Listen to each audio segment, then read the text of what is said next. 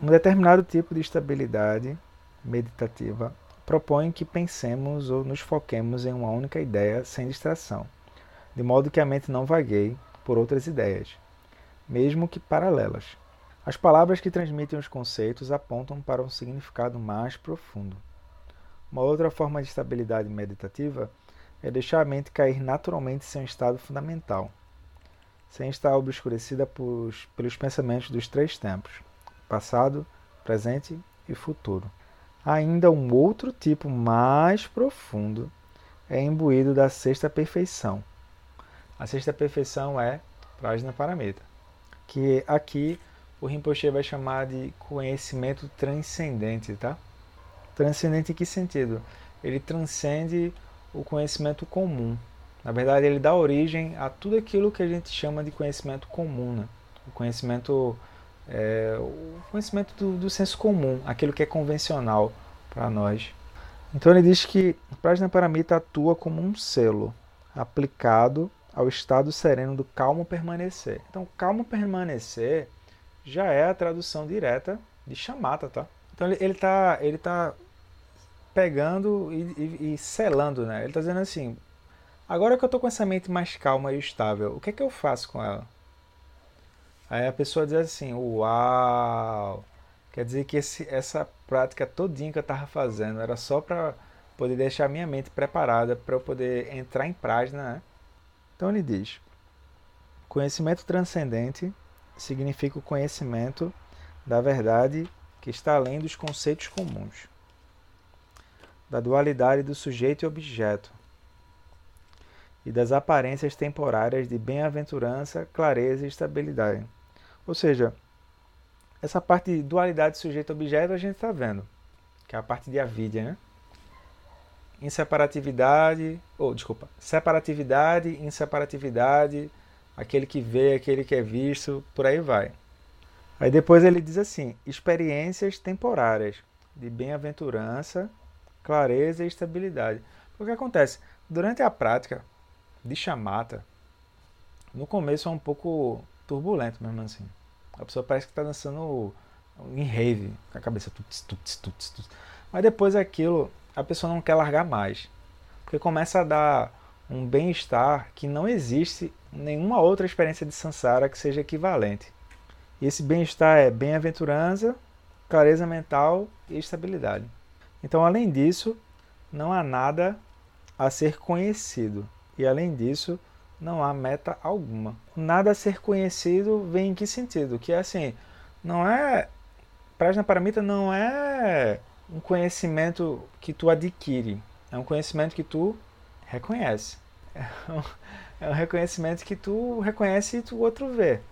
Aí tu vai entender o método, por exemplo, da instrução direta, né? Ou da instrução piedosa.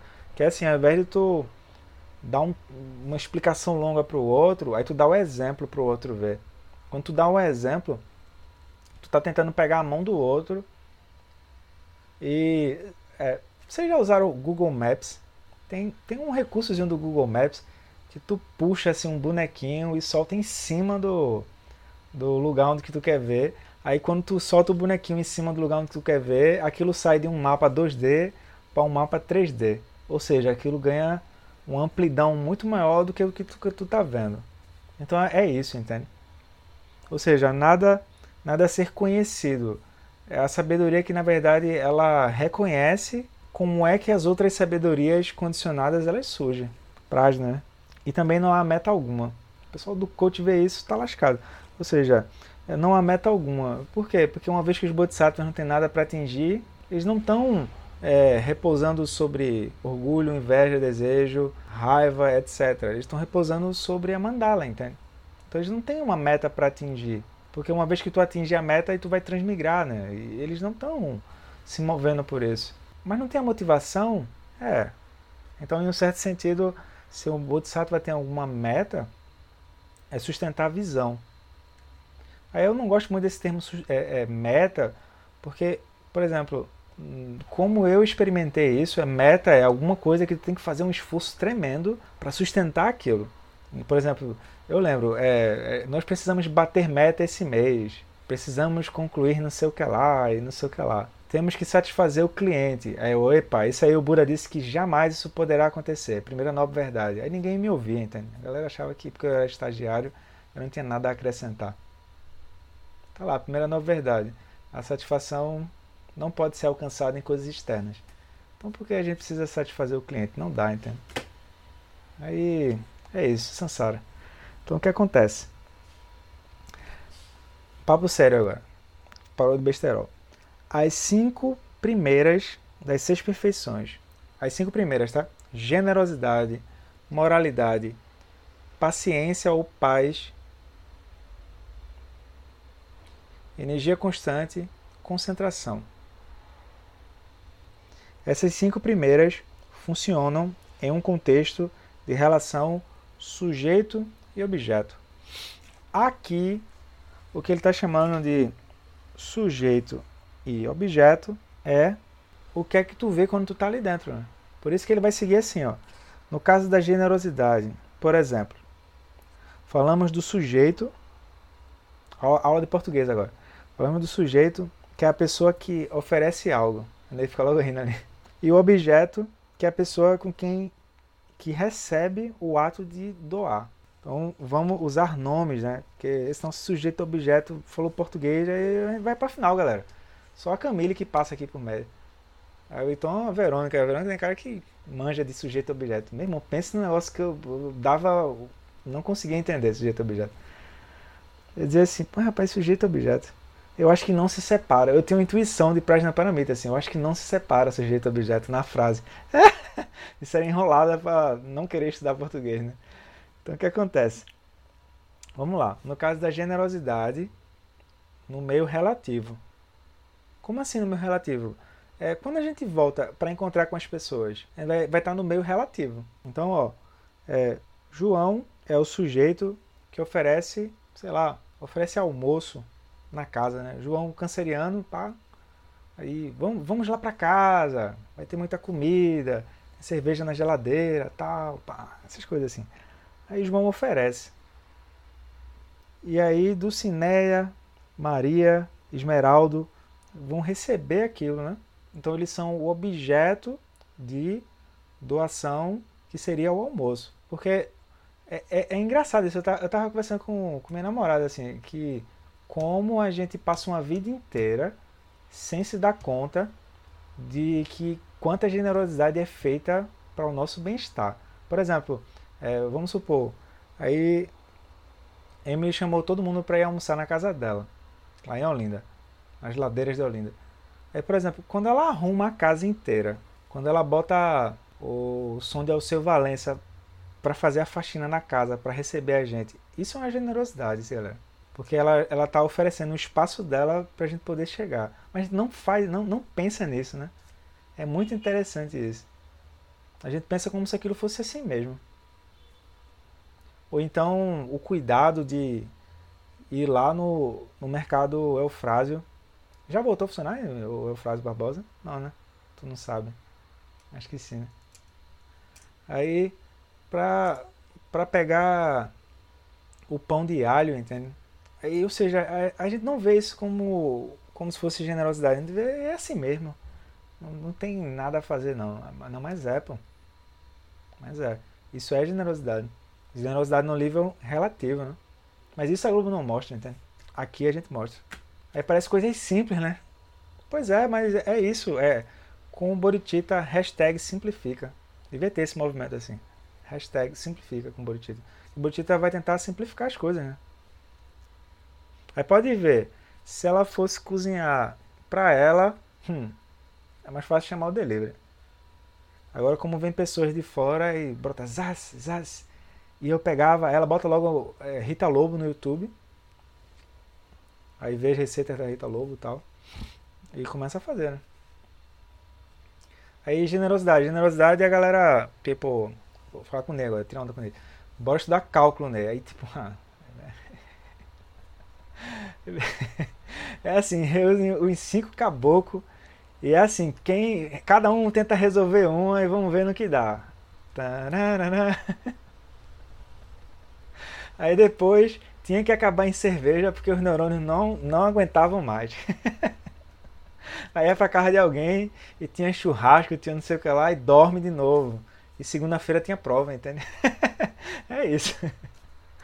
É generosidade também, entende? Oh, tem alguém oferecendo uma casa, oferecendo um espaço, oferecendo uma mesa, oferecendo o ambiente dela para outras pessoas poderem chegar com aquilo. Né? A gente não fala disso, pô. É sério. Aí é bacana isso, né?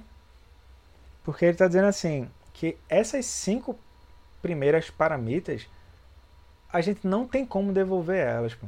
A gente já nasce com elas. Não tem como. Talvez a gente não tenha. Por exemplo, para mim o que me prende ainda ao budismo é a clarificação do método. Que é assim, eles têm uns métodos tudo certinho, passo a passo, explicando assim. Aí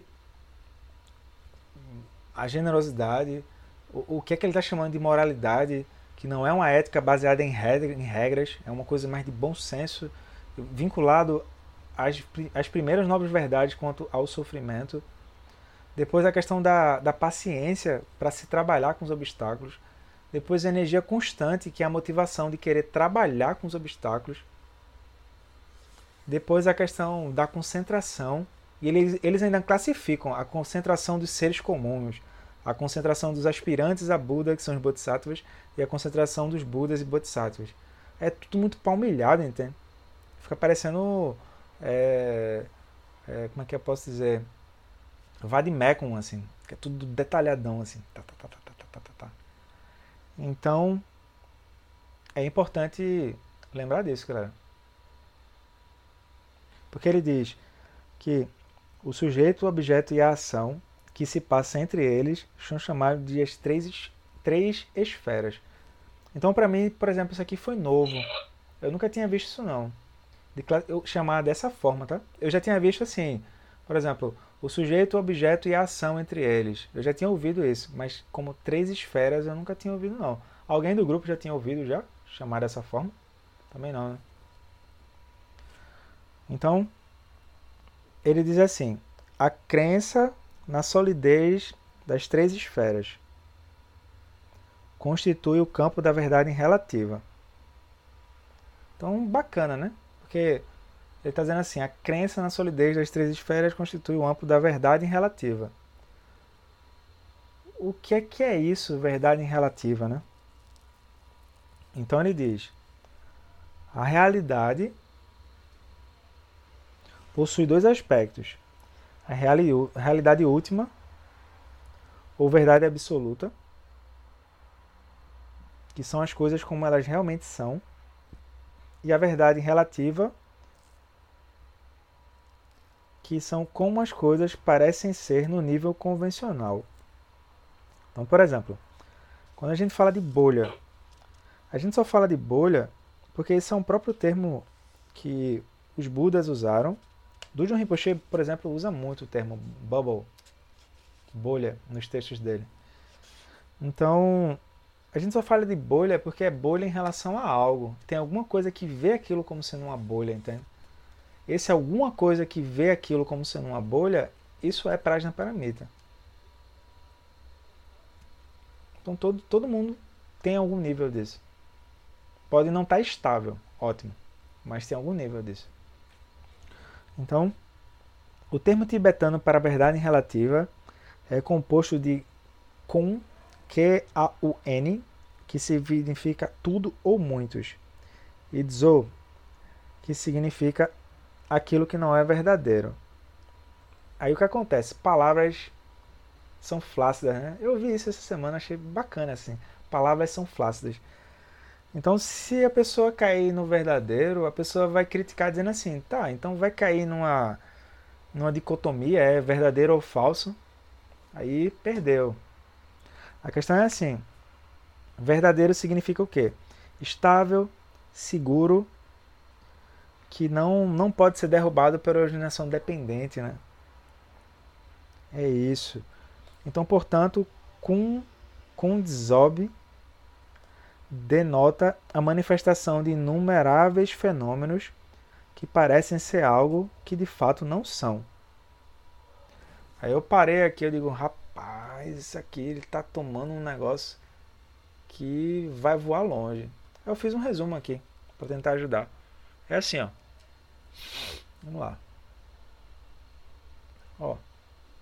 Uma vez que a pessoa ela começa a praticar e a mente dela se encontra sem cair no escorrego do Sansara, porque é isso, né? O que é o Sansara? A pessoa sobe ela desce. Ela gostou de subir e descer. Ela vai de novo. Tubogana. Então, tão pouco ela está agarrada ao fluxo desordenado de pensamentos que brota na mente, a gente aplica o selo de Prajna Paramita a esse estado mental que surgiu. A pessoa reconhece isso, ela vê, tá calmo, ok, tá claro, ok, tá estável, ok. Aí chamata, né? Então essa inteligência que reconhece a si mesma é chamada Prajna Paramita, que é a perfeição da sabedoria além de extremos do pensamento dualístico, né? além de exagero e de negação. Ou seja, ela serve como uma ponte entre a realidade comum, que é chamada convencional, para a margem da lucidez, né? Ou seja, ela nos ajuda a sair dos seis reinos. Daí o que acontece? É, existem algumas escolas do budismo que abordam o Dharma a partir dessa forma, que é assim. É, a pessoa começa falando de verdade relativa e verdade absoluta. Eu acho que isso aqui dá um buruçu. Mas ele começou a falar assim, então tudo bem. Então o que acontece? A verdade relativa diz respeito ao modo usual, sobre como a gente se relaciona com as coisas a partir da causalidade, tá? Então eu começo a metrificar, eu uso a lógica, verdadeiro ou falso, me relaciono com as coisas e eu tenho, a partir dessa relação, eu começo a estabelecer uma relação de controle sobre as coisas. Então, quando eu começo a estabelecer relação de controle sobre as coisas, eu dou o poder às aparências de dirigir a minha vida. E naturalmente, se isso começa a ficar sólido, eu vou me abalar com isso. Já a verdade absoluta, ela vai evidenciar. Menino, eu escrevi isso, evidenciar, foi. A plasticidade das aparências como um exercício natural da natureza da mente em se manifestar como algo particular dentro de um jogo. Que é o, o, o, o Tilly Norbull chama isso de Wisdom Display. Eu, eu, nem, eu prefiro nem traduzir. Que seria uma coisa parecida como exibição da sabedoria, né? Mas é melhor não traduzir. Deixa como Windows, Windows, Windows, Wisdom Display, tá? Então o que acontece? De modo geral, a gente des desconhece isso, galera. A gente desconhece essa relação de relativo e absoluto na mesma experiência. A verdade última é a verdade relativa na mesma experiência.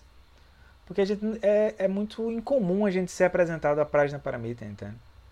Então, Prajna Paramita é essa sabedoria que ela não nega a experiência, mas ela começa a mostrar que aquela experiência que tu está vendo, ela é uma experiência particular, que é o que a gente está chamando de coemergência, tá? Por exemplo, tu pega um, um bolo e bota em cima da mesa. Eu não sei se a formiga vê a mesma coemergência que eu vejo, entende?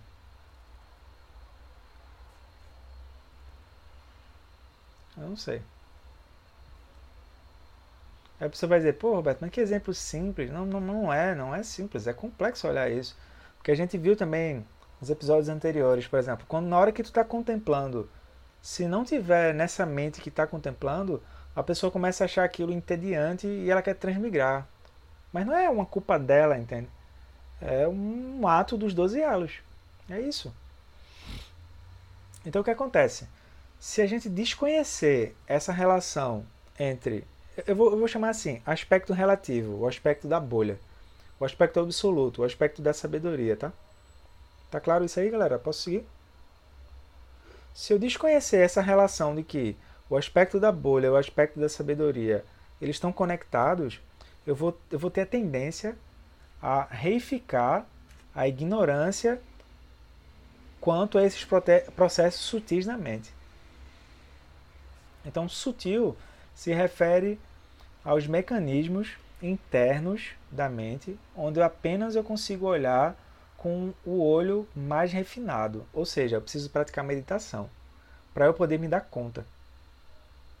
Sendo assim, dizemos que Prajna Paramita se refere a revelarmos a falácia do samsara e reverter esse processo. Ainda sobre a questão do aspecto último, aspecto relativo, eu trouxe uma, uma, um texto sobre isso. Então é assim, ó, esse texto é do grande mestre chamado Dilgo Khyentse Rinpoche. Dilgo Khyentse Rinpoche, ele foi mestre de todos os mestres que a gente conhece. Só isso, assim, só isso fosse no jiu-jitsu, ele era faixa coral, que é uma vermelhinha assim, que simplesmente é um cara que tem não sei quantos anos de prática ali, ele dedicou a vida dele àquilo. Né?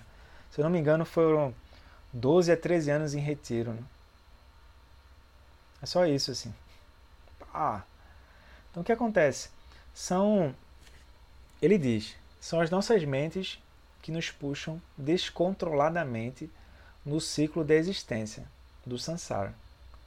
Cegos a craseado. Natureza verdadeira. Cegos à, verdadeira natureza da mente, nos fixamos em nossos pensamentos, que na verdade são apenas manifestações dessa própria natureza. Pela fixação, aí a pessoa, fixação, ela lembra logo de quê? Que de abelha. Não é essa fixação, entende? Não tem fantasmas no meu quarto, não tem. Pode seguir. Ou seja, pela fixação o estado desperto é congelado em conceitos rígidos, como eu e o outro, ou seja, sujeito-objeto, né? desejável e repulsível, e muitos outros. E assim criamos o samsara. Mas, se pudermos derreter o gelo das nossas fixações, seguindo as instruções de um professor qualificado, ele disse professor qualificado, viu galera? Ele não falou tutor, não o puro estado desperto recupera sua fluidez natural. A pessoa tem 50% de chance disso ser verdade, tem 50% de chance disso ser blefe. Para dizer de outro modo, se você cortar uma árvore em sua base, o tronco, os galhos e as folhas caem todos juntos. Similar, similarmente, se você cortar os pensamentos em sua raiz, toda a ilusão do samsara vai entrar em colapso qual é a raiz de Sansara? Começa com A e termina com A. É isso. Tudo que vivenciamos, todos os fenômenos do Sansara e do Nirvana, aparecem com a claridade vívida de um arco-íris. E assim como o arco-íris, eles são vazios de qualquer realidade tangível. Porém, eles aparecem. Ele não está negando que o arco-íris aparece, entende? Além do mais, bom, eu fui atrás. A gente não consegue ver o arco-íris como ele é. A gente só consegue ver o arco-íris que o olho humano consegue ver. Que cientistas foram australianos dessa vez. Eles foram lá e mostraram que existem mais cores no arco-íris. Mas o olho humano não consegue ver. Tanto é que na explicação que eu vi, é, ele, ele diz bem claro, devido à necessidade humana de classificação, a pessoa diz assim, tradução Buda, devido à necessidade humana de Namarupa, quarto elo, a capacidade infinita da distinção de cores pela visão humana e perfeição didática, o arco-íris é conhecido como uma simplificação de, criada das cores vermelho, laranja, amarelo, verde, azul, anil e violeta. Mas tem muito mais cores. Além do mais, aí o artigo vai seguir, né? É um artigo científico, aí, aí vai. Ele vai começar a dizer como surge o arco-íris na perspectiva da, da refração da luz e por aí vai. Aí é com o Ney. Essa parte aí que tem que mostrar, né? Bota como é que é a física no arco-íris. Ou seja, até o arco-íris é o mesmo. Eu devia botar trilha sonora agora com é, Somewhere Over the Rainbow, né? O arco-íris é o mesmo, mas a capacidade de eu poder ver com mais profundidade o arco-íris depende da ferramenta que eu estou usando. Então, a ferramenta vai ser a mente, para a mente não saltitar de um lado para o outro, senão eu não consigo ver o arco-íris. E a ciência que vai me permitir atravessar isso como uma flecha é a Prajna Paramita. Eu achei bacana, né? Porque eu mesmo não sabia disso não. Achava que o arco-íris estava lá, bonitinho tal. Tem nada para incomodar ninguém. Aí tu fica parado assim olhando. Pois é, mas o arco-íris surge, ele aparece, mas ele surge por causas e condições ele nem existe nem não existe. Ele está lá, mas não está lá, entende? E aí é bacana os cientistas australianos começarem a explicar a física do arco-íris e dizer, olha, tem mais cores ali, mas o ser humano não consegue ver. Ou seja, os sentidos físicos eles são um limitante para a nossa capacidade de realidade, né? Eles são as portas dos sentidos. William Blake, né? Eu não lembro se é William Blake, eu acho que é. Aí, é, as portas de sentido, ela, elas também têm um filtro. Aí eu disse, ah, com certeza, 12 elos.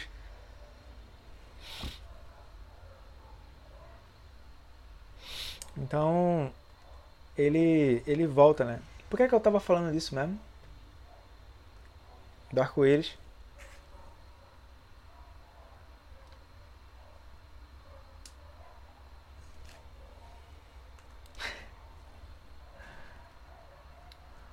Porque ele fala ó, no texto original que todos os fenômenos do Sansara e do Nirvana aparecem com a claridade vívida de um arco-íris. Mas, assim como o arco-íris, eles também são vazios de qualquer realidade tangível. Eles aparecem. Eu posso explicar o arco-íris. Pois é, mas o arco-íris surge e depois ele cessa. Eu não consigo apreender o arco-íris, entende? A menos que eu tire uma foto.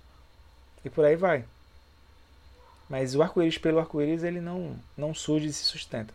Ele surge por causas e condições.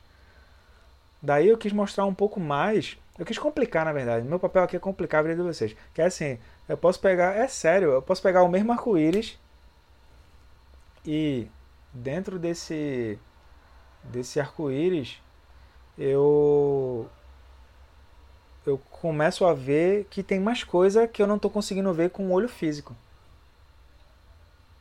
Porque o próprio olho físico ele tem uma, um limite de alcance. É bacana isso, né? Porque um exemplo simples que é o arco-íris, aí vem os mestres e dá um, uma tapa de luva, assim, tipo, olha. Aí a pessoa, porra, é mesmo arco-íris. Ninguém, ninguém parou para mostrar a relação do arco-íris, né? Então, por exemplo, a, a, a realidade absoluta é às vezes descrita como o céu. E aí o arco-íris ele surge no céu da mente. Mas a questão é que eu, eu esqueço do céu da mente e fico analisando só o arco-íris, entende? Se eu manter, se eu, se eu mantiver a, a amplitude do céu e ver o arco-íris, tá perfeito. Mas geralmente as pessoas não, não são apresentadas a isso. Elas são apresentadas ao primeiro é, né? Tipo, o arco-íris é. Aí tem uma definição senso comum sobre o que é, é o arco-íris e aquilo segue. Até que tem alguém que diz, Ei, irmão, não é assim não. Errado não tá. Tienesigna, errado ele não tá. Mas também não é assim não.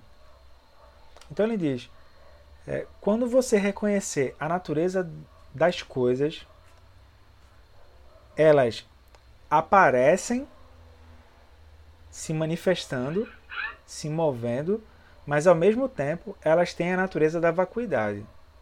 Então sua mente será libertada da tirania da delusão. Bonito, né? Tirania da delusão. Eu acho esse termo bonito assim. É igual a, ao termo tradição do karma. Eu acho bonito esse termo. Por quê? Porque tirania é o seguinte, por exemplo, é, é uma coisa que acontece com todo mundo. Todo mundo que vai começar a praticar chamata é, Roberto, eu vejo minha mente para esquerda, mas minha energia vai para direita. Ótimo. Todo mundo acontece isso aí.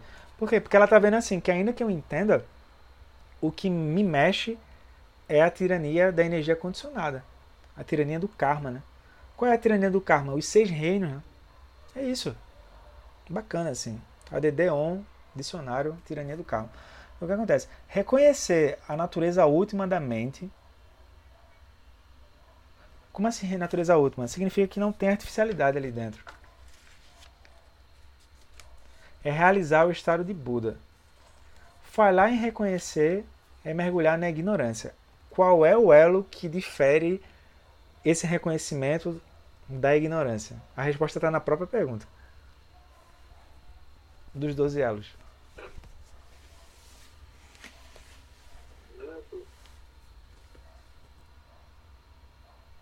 Oi?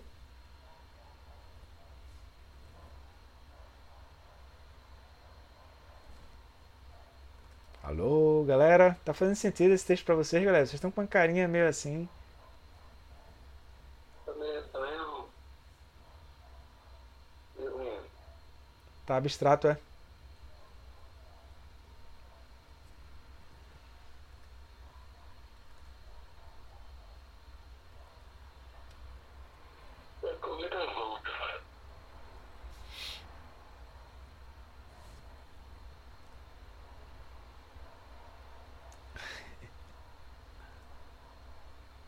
Tudo que ele está tentando mostrar é que assim, ali mesmo, na, na experiência que surgir, ali também é uma manifestação, entende?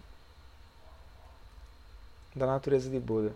Eu não estou mais no, no, no, portões da prática budista. Eu estou tentando explicar o que, é que ele está chamando de verdade relativa e verdade absoluta. Porque ninguém fala disso, entende? Então a verdade absoluta seria esse reconhecimento dessa esse estado de Buda, né? E a verdade relativa é a manifestação criativa dessa, dessa natureza de Buda. Então o que ele está dizendo é, se você falha em reconhecer isso, a pessoa ela entra no primeiro elo e aquilo entra em cadência. Vai para o segundo, vai para o terceiro e por aí vai. Daí, o que, é que ele está dizendo? O que ele está dizendo é que, tipo, tá, ainda assim, você não tem como perder a natureza de Buda. Você aparenta estar perdido dela, mas você não tem como perder isso. Aí ele diz: Isso não significa que a mente é uma entidade a ser trabalhada como um pedaço de barro que um artesão precisa moldar. Ou seja, a pessoa não vai ter que fazer um esforço adicional para recuperar essa lucidez. Quando um professor qualificado introduz o discípulo à natureza da mente, ele não está apontando para nenhum objeto concreto. Quando o discípulo procura e acha por essa natureza, ele não vai conseguir encontrar alguma coisa que possa ser descrito como eu achei a natureza da mente.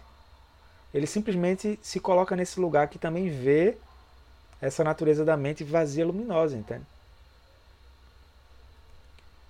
Reconhecer a natureza da própria mente é reconhecer a vacuidade da mente, e isso é tudo.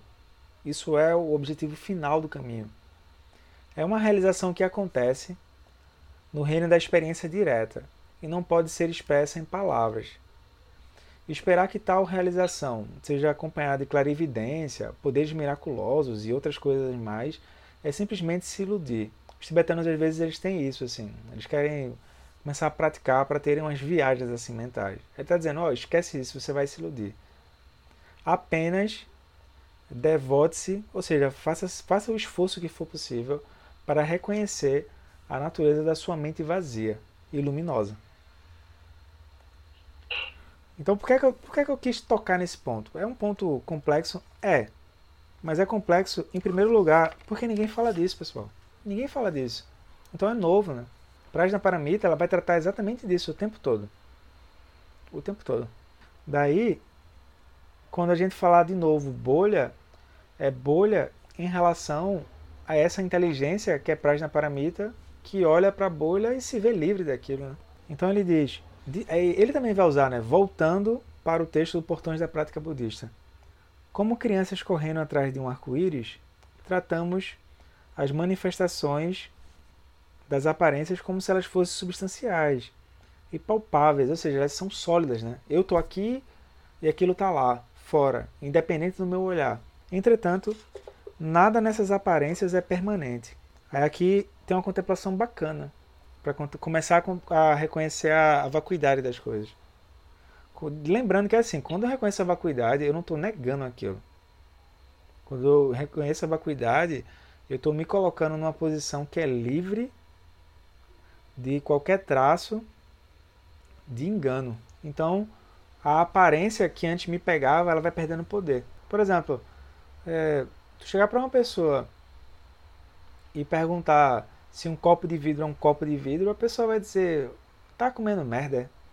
É claro que é. Aí a gente diz: não, um copo de vidro ele é um copo de vidro, não é um copo de vidro, mas é um copo de vidro. A pessoa tá vendo aquilo, entende? Porque vem uma outra pessoa e diz: olha, isso aqui dá um bom jarro, que é o famoso copo de requeijão, né? Pois é, mas se eu pego o copo de requeijão e transformo em um jarro, onde é que estava o copo de requeijão? Aí ninguém apresenta isso, entende? É novo. Então o que acontece? Ele diz assim: uma montanha não é permanente, porque a montanha pode ser desgastada pela água, ela pode ser aplainada, eu desconheço o que, é que significa isso, aplainada por máquinas. Deve ser aplanar isso, né? Aplainada por máquinas ou destruída por explosões. Aí quando a pessoa passa ali na Serra das Russas, em Recife, Pernambuco, ela vê, né? Aquele túnel ali embaixo, ou aquele túnel na, ela foi feito com explosões ali dentro. Né? Ou seja, ela também não é singular. Ela é composta de terra, rocha e cascalho. E a montanha também não é livre, porque a montanha é afetada o tempo todo por é, situações externas, né? Ou seja, ela está na dependência da, ela ainda está na dependência da impermanência. Então ele diz: da mesma maneira, nosso corpo não é permanente, muda constantemente e algum dia não existirá mais. Também não é singular, mas um composto de ossos, nervos, músculos, sangue, e carne. Também nem é livre. As influências externas podem afetá-lo. Examinamos os pensamentos, da mesma maneira, concluiremos que eles não são permanentes, singulares ou livres. De fato, isso se aplica a todas as coisas da realidade comum. O que acontece? Existe um método, que é um método de contemplação. É como se fosse um método escolástico, tá? Que tu vai fazendo o seguinte, tu vai, tu para um pouco, tu a partir do, do raciocínio, tu vai começando a inferir que as coisas de fato têm a natureza da vacuidade. Aí eu resumi essa proposta do, do Shagdu Rinpoche. E assim, eu não me atrevo a dizer que isso é uma prática de meditação, porque eu não fiz essa prática. Eu só fiz resumir, tá? E aí, quem quiser seguir, ótimo.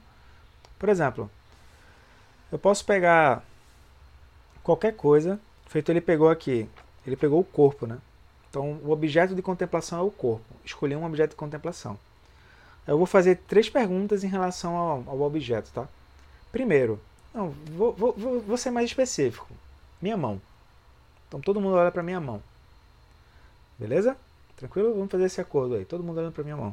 Então, em primeiro lugar, minha mão, ela é permanente, ou seja, a mão pode ser alterada pela, pela impermanência, sim ou não. Então, se ela pode ser alterada pela impermanência, ela não é uma boa fonte de refúgio, porque ela vai mudar. Ela é singular, ou seja, singular é assim, quando eu falo da mão, eu realmente estou falando da mão como algo independente ou existem mais coisas envolvidas na minha mão? Aula de biologia. A professora Verônica vai entrar em ação. E aí? A mão tem pele, a mão tem, que mais? Ossos, carne, tendão, ligamento. Ou seja, eu pego ossos, carnes, tendões, ligamentos, unha e digo mão. Isso aí ele diz. Então a mão é singular. Aí eu paro e a resposta nem é sim nem não, entende? É tipo, eu tenho que parar e tenho que contemplar. Aí eu transformo osso, carne, ligamento, sangue e etc. E digo assim, mão. Aí essa transição mostra a vacuidade, entende? Direto. Esse é como se fosse um método escolástico. Né? Eu não gosto muito disso não, porque a pessoa fica um pouco racional demais assim. Eu prefiro ir para os oito pontos, eu acho, eu acho mais simples. Mas ele está apresentando, então vamos fazer. E depois assim, ó, a mão é livre. O que é, que é livre? É, ela pode escapar de doença, decrepitude, envelhecimento, velhice e morte, se sim, ela é livre. Ela está livre dos extremos de niilismo e eternalismo. A mão pela mão, não. Aí a pessoa diz assim, tá, então uma pergunta é, o que torna a mente, ou desculpa, o que torna a mão permanente, o que torna a mão singular e o que torna a mão como sendo é fixada. Aí a pessoa diz, a mente que atribui a experiência de mão como sendo minha mão. Eu achei, eu acho complicado esse tipo de, de contemplação, galera. O que, é que vocês acharam aí? São essas três perguntas para fazer, né? Eu, eu acho um pouco complicado. Eu prefiro ver com emergência, tal, etc. Eu acho. Estas perguntas são essas, tá? Primeiro, eu pergunto se é permanente, se é singular e se é livre. Vamos fazer um outro exemplo? É, o óculos. Toca paralama de sucesso. Eu uso óculos. Então vamos lá. O óculos. O óculos ele é permanente. Então o óculos pode ser. É, ele pode se alterar, né? Na verdade está alterado já, porque vocês não conseguem ver aqui, mas está tão lascado o bichinho. Então o óculos ele não é permanente. Beleza. O óculos ele é singular. Aí eu paro e tenho que olhar as partes que compõem, que compõem o óculos, tá? Então eu tenho lentes, tenho armação. Como é o nome disso aqui? A orelha do, do óculos, a haste do óculos. Aí eu, eu digo que isso aqui é óculos, ó. É assim, errado não tá, entende? Mas agora eu, eu vejo assim, ok, é, ganha a aparência de óculos. Bacana, né? Tô, tô, tô um pouquinho mais solto. Eu começo a entender que se eu, quando eu tenho, quando eu falo óculos, tem uma, uma mente energia que se movimenta em relação ao óculos. É isso, né? E depois, o óculos tá livre do alcance da, da, da, A pessoa diz, não, o óculos muda também, né? Querem mais um exemplo ou já foi? Vamos pegar mais um. O caderno. Então, o caderno é permanente. O caderno ele é singular. Ou seja, se eu olhar com cuidado... Vamos lá. Eu chamo essa experiência de caderno como sendo, ó, tem, tem capa. A capa, eu acredito que isso aqui seja PVC, algum material derivado, de plástico, etc. Tá? Aí tem espiral, tem folhas. Aí eu, eu não vejo mais capa, nem folhas, nem espiral. Eu vejo só caderno. Então, o caderno é singular? Não. Isso é uma, uma experiência direta da, dos 12 elos, tá? Ou seja, eu pego coisas e transformo em outras. E o caderno é livre do. Na primeira nova verdade. Aí a pessoa, bom, o caderno. O caderno é livre. Agora sim, esse aqui foi o caderno que eu fiz as anotações do retiro de inverno. Então é assim, por favor, não mexam nesse caderno. Então o caderno está livre, mas eu não, entende? Mexer nesse caderno aqui, a gente vai. Aí por aí vai, ó. Por exemplo, a pessoa pega uma pasta e agora é uma pasta que tem o, os exames vinculados à, à saúde. Eu tenho uma coisa virginiana de guardar os exames numa pastinha, assim. Todos os exames vinculados à saúde, assim. Aí agora com o Evernote tu tira a foto e joga na rede, né? É mais prático do que ficar guardando papel. Mas eu tenho esse cacuete assim. Aí tu pega uma pasta. É singular a pasta? Não, não é. Tu olha aqui. Plástico, né? Agora é pasta. Aí bota uma fita crepe e bota o label, que é na marupa, né? Maravilha. aí parece que é, é permanente, singular e livre. Só que não. Aí com isso aí, essa parte do livre é assim, ó, é se, se ele se movimenta por si só. Aí a pessoa poderia dizer, olha, com objetos é, isso fica estranho mesmo. Como assim um objeto ser livre? Mas aí tu diz, tá, é, tu entende que, por exemplo, o caderno o caderno por ele, ele não é livre. O caderno por ele, ele é livre, né? Porque é um caderno, tá lá, objeto de decoração. Mas a mente que está olhando para aquilo não é livre. Feito o exemplo que eu disse, né? Ó, isso aqui é só um caderno, né, galera? Aí é, mas por exemplo, mas é o caderno que eu fiz as anotações do retiro. Então, por favor, não mexam. Ou seja, tem apego aí, né? Então o caderno não é livre. Porque é como se a pessoa tivesse, como se tu estivesse ajudando a pessoa a, a identificar um pouco as regiões que ela não consegue ver como sendo inseparáveis da mente dela.